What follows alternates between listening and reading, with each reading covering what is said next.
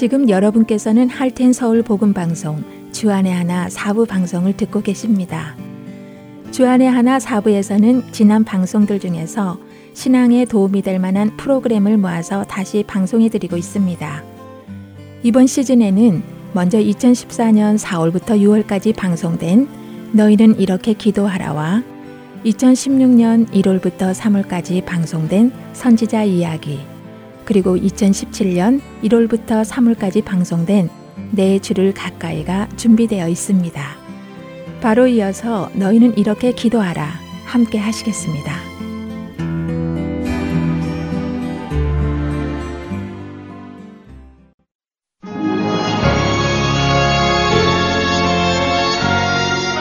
애청자 여러분 안녕하십니까? 너희는 이렇게 기도하라의 강순규입니다. 지난 시간까지 우리는 예수님께서 가르쳐 주신 기도 주기도문의 첫 마디 하늘에 계신 우리 아버지여 라는 호칭에 대해 나누었습니다.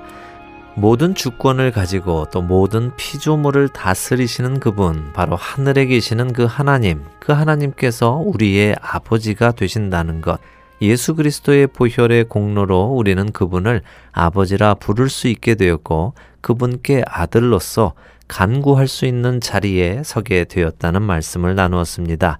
이렇게 예수님께서는 기도의 시작을 누구에게 기도하는지 또 그분은 어떤 분이신지를 우리에게 알려주시며 시작을 하셨는데요.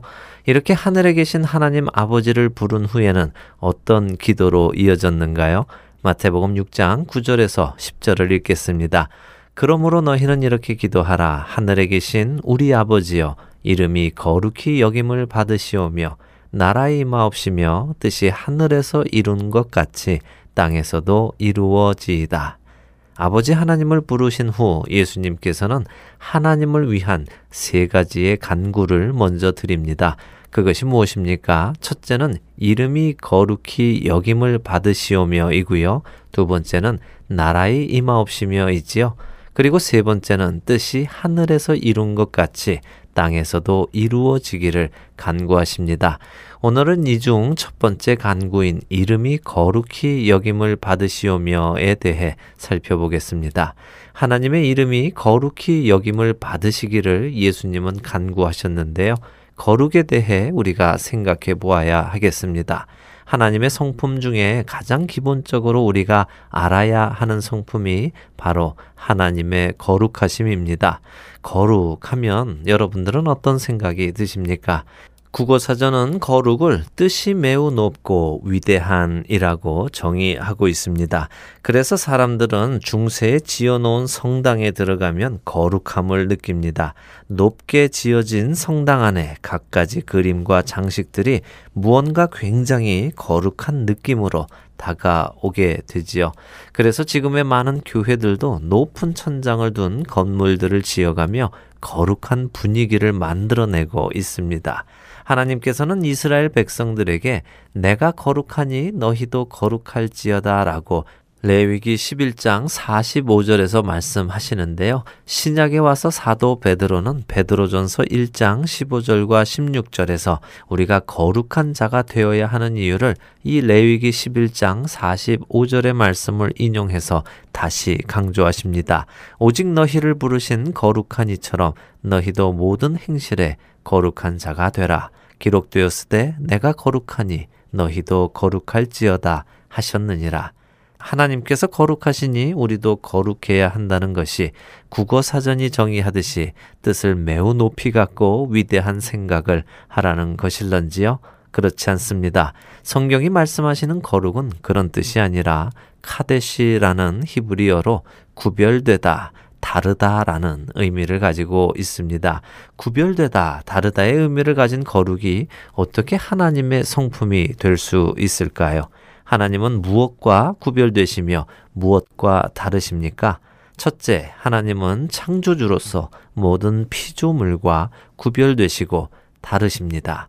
비록 하늘에나 땅에나 신이라 불리는 자가 있어 많은 신과 많은 주가 있으나 그러나 우리에게는 한 하나님, 곧 아버지가 계시니 만물이 그에게서 났고 우리도 그를 위하여 있고 또한 한 주 예수 그리스도께서 계시니 만물이 그로 말미암고 우리도 그로 말미암아 있느니라. 고린도전서 8장 5절과 6절의 말씀입니다.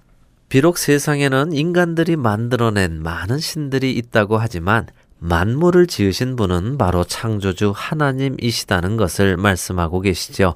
요한복음 1장 3절도 역시 예수님이 함께 하셨던 하나님의 창조 역사를 이렇게 표현하십니다. 만물이 그로 말미암아 지은 바 되었으니 지은 것이 하나도 그가 없이는 된 것이 없느니라. 모든 피조물이 하나님 없이 된 것이 없다고 성경은 확실히 말씀하시고 계십니다. 그렇기에 하나님은 모든 피조물과 구별되시는 유일한 분이십니다. 이것이 하나님의 거룩하신 첫 번째 구별입니다. 두 번째로 하나님은 죄와 구별되십니다.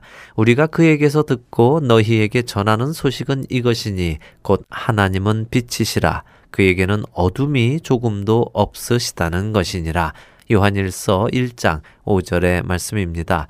하나님께는 어둠의 것이 조금도 없으십니다. 하나님은 죄와 함께 하실 수 없으십니다. 죄에서 얼굴을 돌리시는 분이며 죄를 반드시 심판하시는 분이십니다.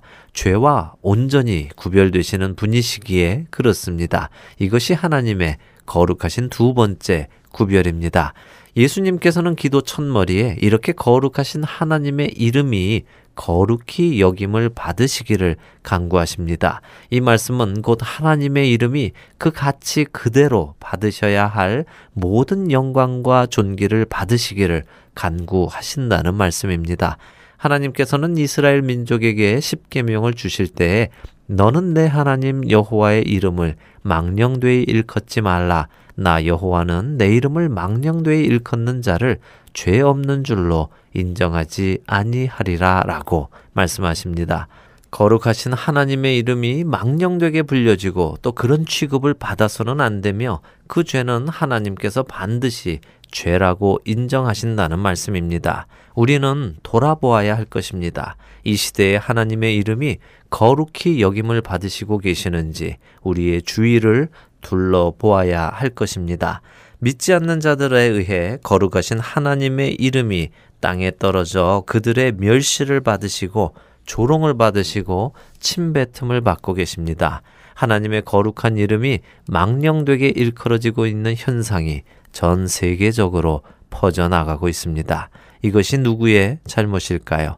하나님의 이름을 그들이 붙잡아 떨어뜨렸을까요? 아니면 하나님 스스로 그런 일을 하셨을까요? 절대 그렇지 않습니다. 거룩하신 하나님의 이름이 이렇게 망령되이 일컬어지고 거룩하심을 받지 못하는 이유는 바로 우리 믿는 자들의 잘못으로 인함이 큽니다. 그리스도인이라는 이름을 가지고 그리스도인으로 살아가지 못하고 있기에 하나님의 이름이 거룩히 여김을 받지 못하는 것입니다. 유명한 집안의 자녀들이 밖에 나가서 잘못을 저지르고 사람들의 손가락질을 받는 일을 하고 흠 잡히는 일을 하게 된다면 사람들은 그 집안의 아버지를 욕을 하게 될 것입니다. 자식 교육을 어떻게 시켰길래 하며 아버지가 욕을 먹게 됩니다. 우리 그리스도인들의 본이 되지 않는 삶으로 인해 하나님 아버지의 이름이 거룩히 여김을 받지 못하고 계십니다. 기록된 바와 같이 하나님의 이름이 너희 때문에 이방인 중에서 모독을 받는도다. 로마서 2장 24절의 말씀입니다. 우리는 하나님의 이름이 거룩히 여김을 받으시도록 간구하며 또한 행동해야 할 것입니다. 십자가를 앞에 두신 예수님께서는 요한복음 12장 27절에서 28절 전반에 이렇게 고백하십니다. 지금 내 마음이 괴로우니 무슨 말을 하리요? 아버지여, 나를 구원하여 이 때를 면하게 하여 주옵소서. 그러나 내가 이를 위하여 이때에 왔나이다. 아버지여, 아버지의 이름을 영광스럽게 하옵소서 하시니 예수님께서는 이렇게 아버지의 이름이 거룩히 여김을 받으시오며 라고 간구하셨고 자신의 삶을 통해 하나님의 이름이 거룩히 여김을 받으시게 하셨습니다. 하나님께 영광을 돌리는 삶을 살아내셨습니다. 그리스도인은 그리스도를 따라가는 사람입니다. 이제 우리도 우리의 삶을 통해 하나님의 이름이 거룩히 여김을 받으시도록 해야 합니다. 하나님의 이름이 거룩히 여김을 받으시기를 간구하며 우리의 삶으로 하나님의 이름이 거룩히 여김을 받으시도록 해야 하는 것입니다. 다시 한번 베드로전서 1장 15절과 16절의 말씀을 읽어 드리겠습니다. 오직 너희를 부르신 거룩한 이처럼 너희도 모든 행실에 거룩한 자가 되라. 기록되었을 때 내가 거룩하니 너희도 거룩할지어다 하셨느니라. 거룩한 하나님의 자녀들로서 거룩한 삶을 살아서 하나님의 이름이 거룩히 여김을 받으시도록 하시는 여러분들이 되시기 바라며 너희는 이렇게 기도하라 마치겠습니다.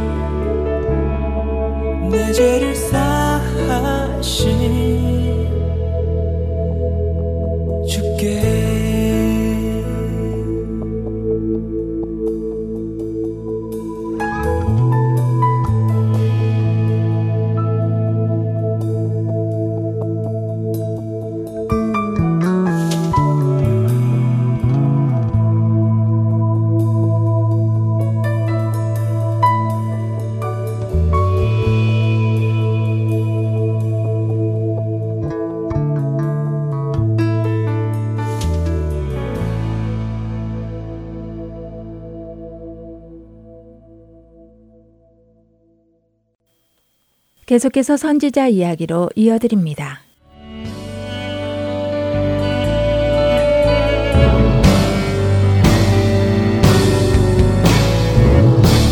애청자 여러분 안녕하세요. 선지자 이야기 진행의 민경은입니다. 안녕하세요. 최소영입니다. 네, 지난 시간 우리는 아모스 선지서가 담고 있는 메시지와 그 시대적 배경에 대해 나누어 보았습니다.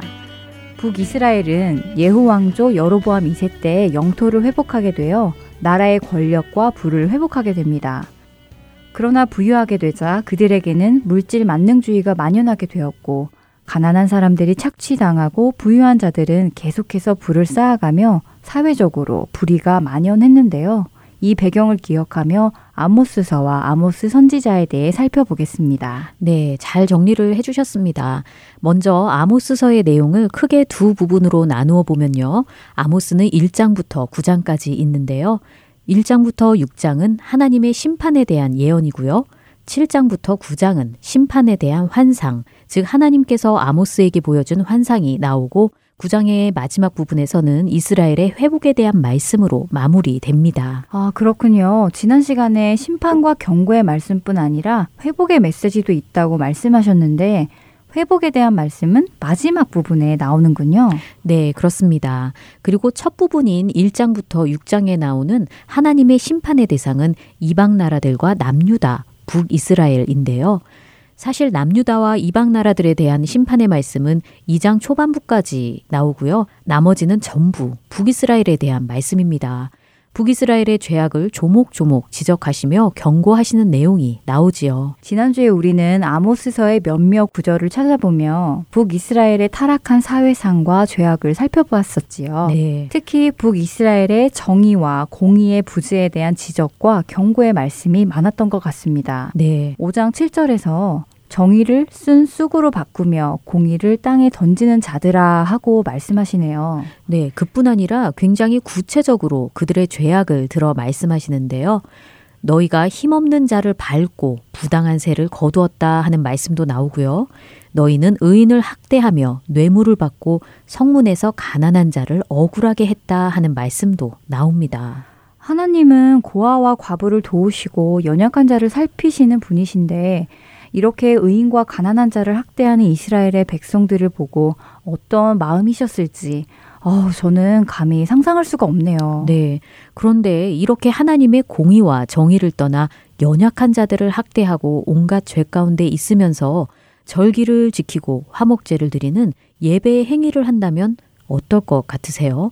하나님께서 그래도 예배니까 기뻐 받으실까요? 어, 아니지요. 하나님은 마음의 중심을 보시는 분이신데 하나님을 두려워하지도 않고 그 말씀에 순종하려 하지도 않는 자들의 예배를 받지 않으실 것 같습니다. 네, 그렇습니다.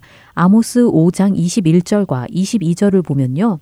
내가 너희 절기들을 미워하여 멸시하며 너희 성회들을 기뻐하지 아니하나니 너희가 내게 번제나 소제를 드릴지라도 내가 받지 아니할 것이요 너희의 살진 희생의 화목제도 내가 돌아보지 아니하리라 하고 말씀하십니다. 어, 무서운 말씀이네요. 네, 그 뒤에 나오는 24절을 읽어 주시겠어요? 네.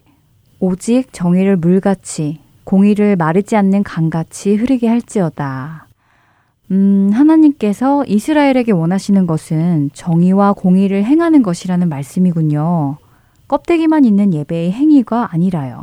네, 어쩌면 이스라엘은 그저 예배의 행위를 지키기만 하면 된다고 생각했을지도 모릅니다. 그러나 하나님은 그의 백성들에게 하나님의 공의와 정의를 따를 것을 요구하십니다. 하나님께서 이스라엘 백성들에게 주셨던 율법에도 그러한 내용이 담겨 있지요. 네, 저의 모습도 돌아보게 됩니다. 하나님의 뜻과 말씀은 따르지 않고 예배의 행위로만 만족을 하고 있지는 않는지 말이지요. 그런데 13절을 보면요. 이렇게 악한 때에 지혜자도 잠잠했고 오히려 이스라엘 백성들은 자신들을 책망하는 자를 미워하며 정직히 말하는 자를 싫어했다고 나오는데요. 정말 지금 이 시대의 모습 같기도 해서 마음이 무겁습니다. 이때 선지자들에 대해서도 핍박이 대단했겠는데요? 네, 맞습니다. 아모스 선지자도 핍박을 당했는데요. 아모스 선지자는 하나님께서 보여주신 환상을 통해 다섯 가지 재앙을 북이스라엘에 선포합니다. 그런데 이런 재앙이 올 것이다 하는 예언을 듣고도 그들은 반성하지 않습니다.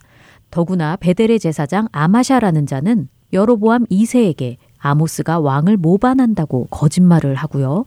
또 아모스를 찾아가 너는 남유다 사람인데 왜 여기 와서 예언을 하고 있느냐? 유다 땅으로 도망하여 거기에서나 떡을 먹으며 거기에서나 예언해라 하고 말하지요. 어, 참 어리석어 보입니다. 자신들을 깨우는 듯한 말을 듣고 오히려 그 선지자를 모함하며 내쫓으려 하다니요. 그렇지요. 만약 민경은 아나운서가 아모스처럼 이런 모함을 직접 들었다면 어떤 마음이 들었을 것 같으세요? 만약 제가 그런 말을 들었다면요. 어, 너무 속상해서 하나님께 하소연했을 것 같아요. 왜 이런 핍박을 받아야 하는지 울부짖지 않았을까요? 더욱이 아모스는 남유다 사람이잖아요. 이런 것은 남한 사람이 북한에 가서 말씀을 전하다가 북한 사람에게 핍박을 당하는 듯한 그런 느낌 아니었을까요? 네, 정말 확 와닿는 비유네요. 그렇다면 아모스는 어떠했을까요? 그 다음 구절인 14절부터 16절까지를 보면 이러한 모함을 듣고 아모스가 아마샤에게 대답하는 내용이 나오는데요. 그 부분을 읽어주세요. 아모스 선지자의 기계를 엿볼 수 있는 구절입니다. 네. 아모스가 아마샤에게 대답하여 이르되 나는 선지자가 아니며 선지자의 아들도 아니라 나는 목자요 뽕나무를 재배하는 자로서 양떼를 따를 때에 여호와께서 나를 데려다가 여호와께서 내게 이르시기를 가서 내 백성 이스라엘에게 예언하라 하셨나니 이제 너는 여호와의 말씀을 들을지니라. 와, 멋있는데요? 자신을 핍박하는 그를 향해 담대하게 이야기하네요. 자신은 목자요 뽕나무를 재배하는 자이지만 여호와께서 예언하라 하셨으니 나는 예언한다 라는 사명에 대한 확신이 있어 보입니다.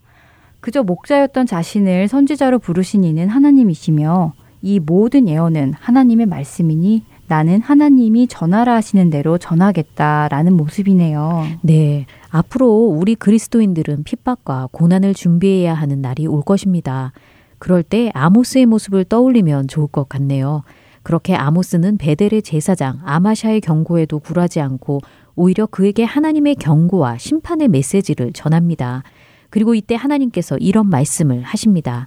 내가 한 나라를 일으켜 너희를 치리니 그들이 하맛 어귀에서부터 아라바 시내까지 너희를 학대하리라 라고 아모스 6장 14절에서 말씀하십니다. 하맛 어귀에서부터 아라바 시내까지라고 하면요. 북이스라엘의 전 영토 아니었나요?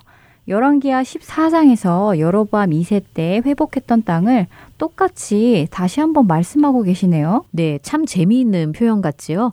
열왕기하 14장에서는 회복이 되었던 땅이 그들의 죄악으로 인해 다시 잃어버리게 됩니다. 바로 아수르를 통해 치실 것을 말씀하시는 것이지요. 그리고 더 무서운 것은요. 아모스 8장에 나오는 말씀인데요.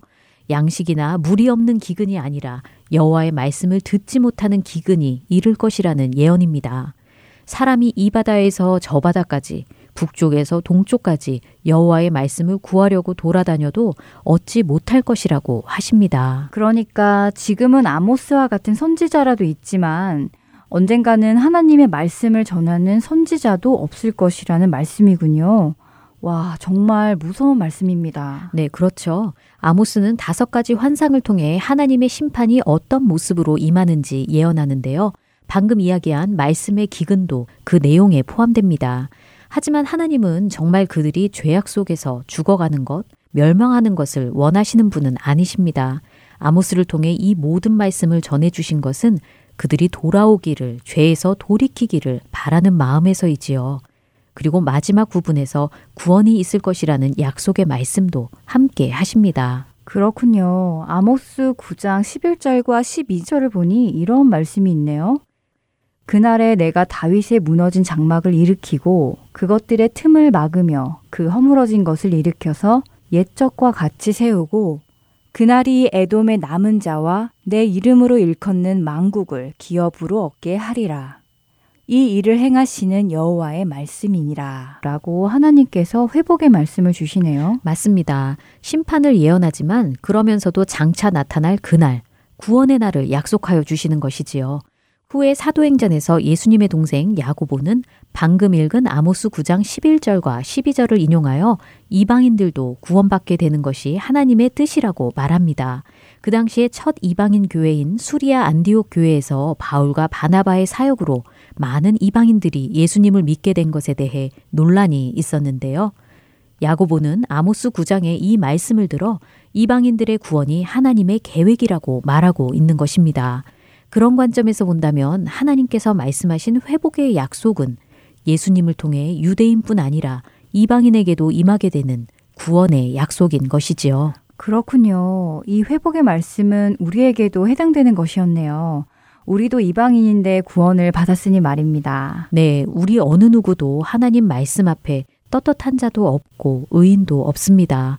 폐역했던 이스라엘 백성들과 별반 다를 것이 없는 우리들 또한 구원을 받았습니다. 그 은혜에 감사하지요? 네, 너무 감사합니다. 네, 그렇게 이야기를 해주시니까요. 북이스라엘 백성들이 하나님께로 돌아온다면 그들의 허물까지도 용서하시고 회복하시려는 하나님의 넓으신 마음이 참 감사하게 느껴집니다. 네, 우리도 동일한 은혜를 받았으니 이렇게 복음을 전하고 있는 것이겠지요.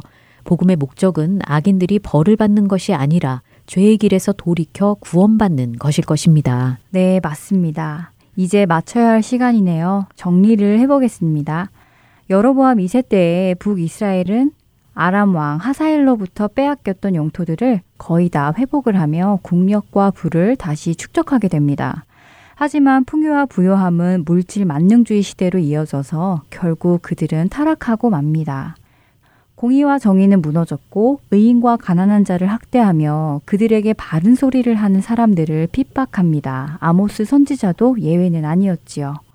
하지만 하나님께서는 그들을 그렇게 죄 속에 내버려 두지 않으시고 그들이 돌이키길 원하시며 돌이키지 않으면 받게 될 징계에 대해 말씀하시고 그 후에 있을 회복과 구원의 메시지를 보내십니다. 네, 아모스서를 통해 우리들이 쉽게 저지를 수 있는 죄들을 살펴보았고 심판의 메시지, 구원의 메시지를 함께 배워보았습니다.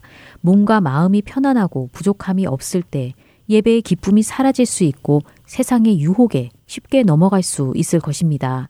하지만 끊임없이 우리가 돌이키기를 원하시는 하나님의 마음을 기억하며 주님께 감사하고 죄의 길에서 돌이키는 우리 모두가 되길 소망합니다. 네, 아멘입니다. 다음 시간에는 아모스와 같은 시대에 활동했던 선지자 호세아의 이야기와 함께 여러분들을 찾아뵙겠습니다.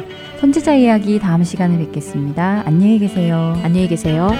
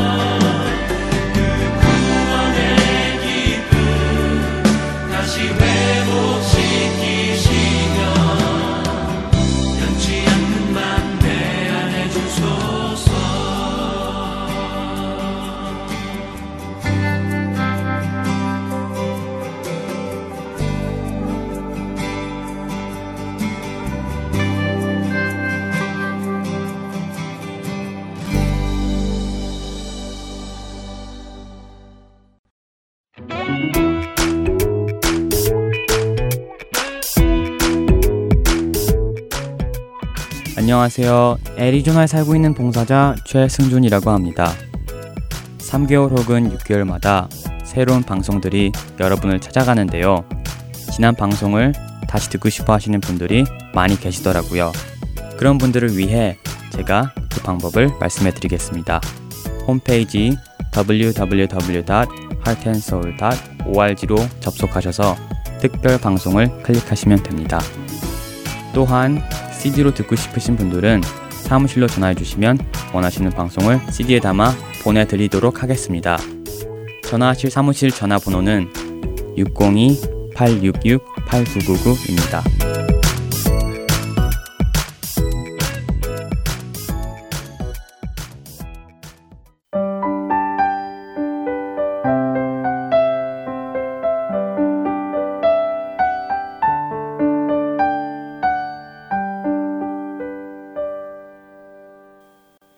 가사를 생각해 보는 시간, 내 주를 가까이 들으시겠습니다.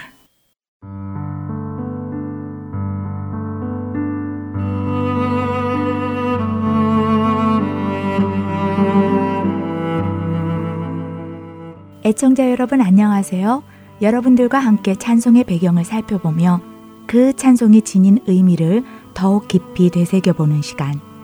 내 주를 가까이 진행의 김금자입니다. 우리가 예수님을 사랑한다고 고백하는 이유는 무엇일까요? 그분께서 우리에게 원하는 모든 것을 주시기 때문인가요? 만일 그렇다면 그분께서 우리가 원하는 것을 허락치 않으신다면 어떻게 될까요? 그분을 향한 사랑의 고백도 그치게 되는 것일까요? 좋은 환경 속에서 모든 것이 행복한 속에서 주님을 사랑한다고 고백하는 것은 어쩌면 너무도 당연한 일일 것입니다. 그러나 환경이 좋지 않고 불행한 삶이 이어지는 때에도 여전히 주님을 사랑한다고 고백하는 일은 쉽지 않을 것입니다. 하지만 그런 때도 고백할 수 있는 것이 참된 사랑의 고백이 아닐까요? 우리에게 잘 알려진 찬송가 내 구주 예수를 더욱 사랑이라는 곡은 바로 그런 상황, 곧 어렵고 힘든 상황에서도 주님을 더욱 사랑한다는 고백으로 드려진 찬송입니다. 먼저 찬송을 잠시 듣고 말씀 나누지요.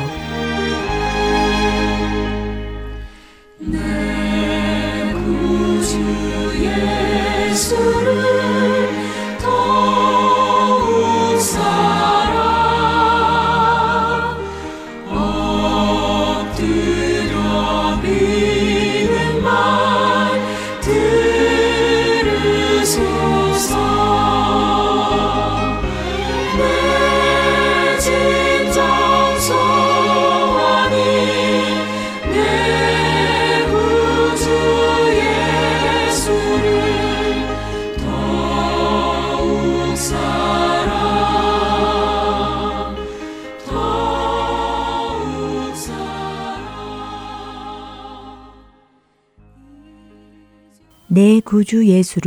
더욱 사랑, 엎드려 비는 말 들으소서. 내 진정 소원이 내 구주 예수를 더욱 사랑, 더욱 사랑.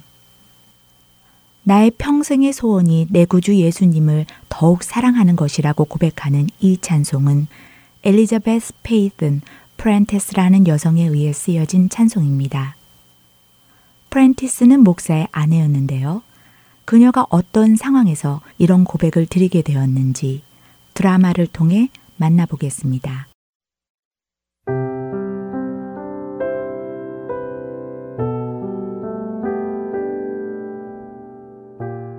엘리자베스 프렌티스는 19세기 미국 폴틀랜드에서 목사의 딸로 태어나 자랐습니다.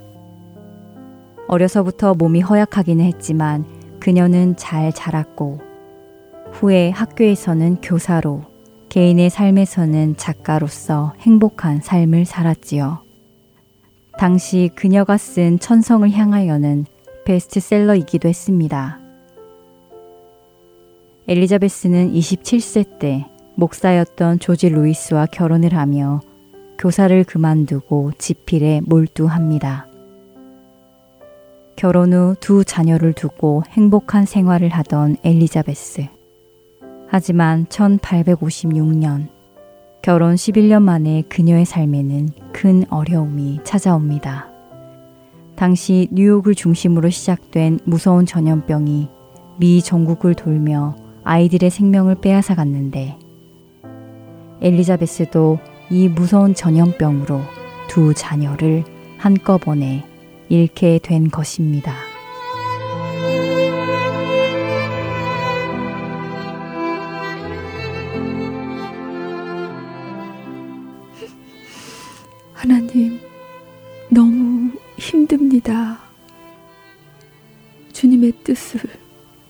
보려 하지만, 제게 이런 고통을 허락하시는 것이 감당할 수 없을 정도로 무겁습니다.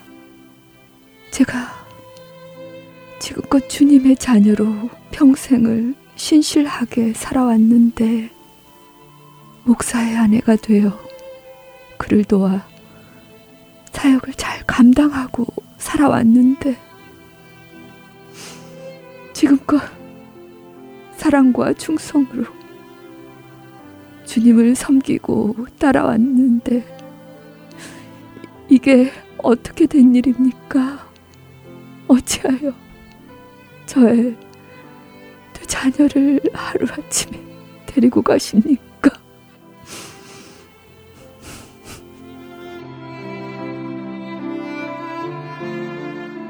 신실한 목회자의 자녀로 태어나 평생 주님을 섬기고 목회자의 아내가 되어서도 열심히 주를 섬기던 그녀는 갑작스레 찾아온 슬픔을 받아들일 수 없었습니다.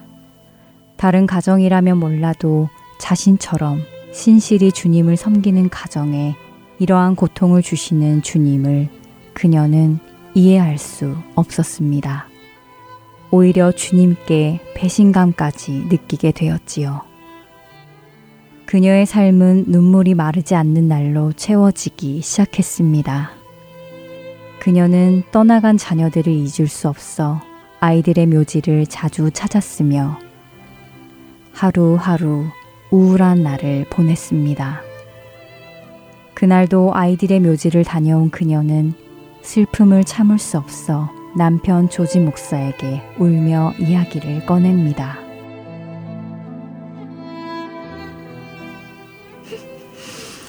여보, 이제 우리는 어떻게 살아가야 하나요? 우리 가정은 다 무너졌어요. 이제는 아무런 희망도 없습니다. 모든 것이 다 산산조각 났다고요. 우리의 남은 날을 이렇게 슬픔으로 살아가야 하는 건가요? 전 더 이상 이렇게 살 수 없어요. 엘리자베스, 당신의 슬픔 잘 압니다. 나도 똑같이 아프니까요. 하지만 이런 생각이 듭니다. 이번 일이 그동안 우리가 오랫동안 설교하고 가르쳤고 또 믿어왔던 그 모든 것을 삶으로 증명할 수 있는 좋은 기회가 아니겠는가 하는 생각 말입니다. 왜 당신도 알지 않소? 우리 어린 자녀들이 아프거나 괴로움에 있을 때 우리가 그 아이들을 더 측은히 여기고 더 사랑을 쏟아 부었던 것처럼 우리 하나님께서도 어려움에 직면해 있는 하나님의 자녀들을 더 사랑하시고 계시지 않겠소? 하나님께서 우리에게 고난을 허락하신 것은 우리를 징계하시기 위함이 아니라고 생각돼요. 오히려 그분의 영광을 위하여 쓰임 받기 위한 연단의 과정이라 믿소. 그러니 이 기회에 우리는 주님의 뜻을 따라 그분께 더 가까이 나아갑시다. 남편의 말에 엘리자베스는 놀랐습니다. 똑같이 자녀를 잃은 슬픔을 가지고서도 참된 하나님의 종의 모습을 지키기 위해 꿋꿋이 아픔을 이겨내며 하나님께 충성하는 그의 모습에 감탄합니다.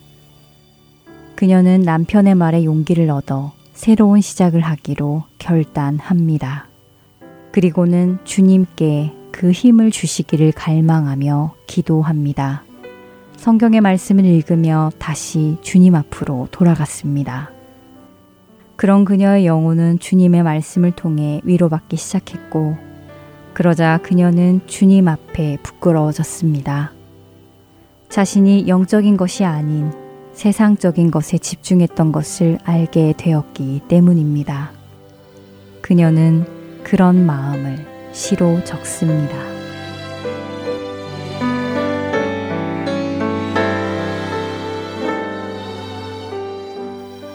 한때 세상의 기쁨만 구했습니다. 그러나 이제 주 안에서 참된 평안과 쉼을 찾습니다.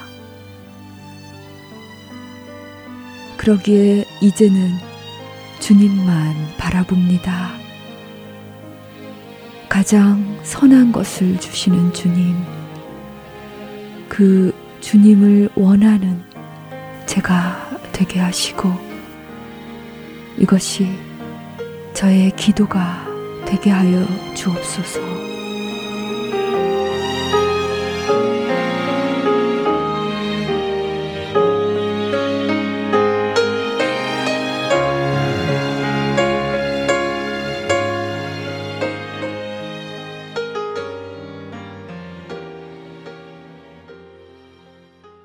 엘리자베스가 주님 안에서 위로를 받고 다시 주님을 바라보며 썼던 시는 13년간 그녀의 노트 속에 묻혀 있었습니다. 훗날 남편 조지 목사는 그녀의 노트에서 이 시를 발견하였고 이 시가 당시 아이들을 잃고 난 후 주 안에서 회복되는 과정에서 쓴 시라는 것을 듣고는 큰 감동을 받았지요. 그래서 그는 이 시를 사람들에게 알려 읽게 했고 그녀의 시는 여러 곳에 소개되었습니다. 그리고 이 시를 읽은 윌리엄 도온이라는 작곡가는 큰 감동 속에서 그 자리에서 그 시에 곡을 붙여 우리가 잘 아는 내 구주 예수를 이라는 곡을 탄생시킵니다. 이전에 세상 낙 기뻤어도 지금 내 기쁨은 오직 예수, 다만 내 비는 말, 내 구주 예수를 더욱 사랑, 더욱 사랑. 하나님께서는 때때로 우리에게 아픔도 허락하십니다. 어려운 일도 허락하십니다. 하지만 이 모든 일의 뒤에는 이로 인해 우리가 주님께로 더 가까이 나오게 하시는 주님의 선하신 뜻이 숨어 있습니다. 그분의 생각은 우리의 생각과 같지 않으십니다. 때로 우리는 그분의 생각과 계획을 이해할 수 없다 하더라도 우리는 그분의 신실함을 경험하여 알기에 그 어떤 상황에서도 그분을 신뢰하며 그분께로 가까이 나아가야 할 것입니다. 하나님께서는 기뻐하시는 뜻을 반드시 이루십니다. 그렇기에 우리는 프렌티스 여사의 고백처럼 오늘도 예수님을 더욱 사랑한다고 고백할 수 있습니다. 오늘도 그 사랑을 고백하며 그분께로 한 걸음 더 가까이 나아가시는 여러분들이 되시기를 바랍니다. 내 주를 가까이 다음 주에 뵙겠습니다.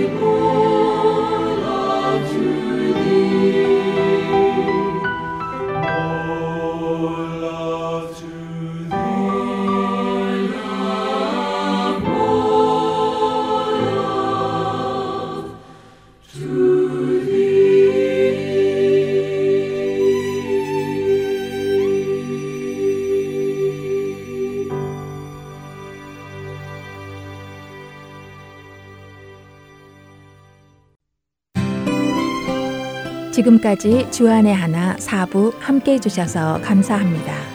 계속해서 주안의 하나 오부로 이어드립니다.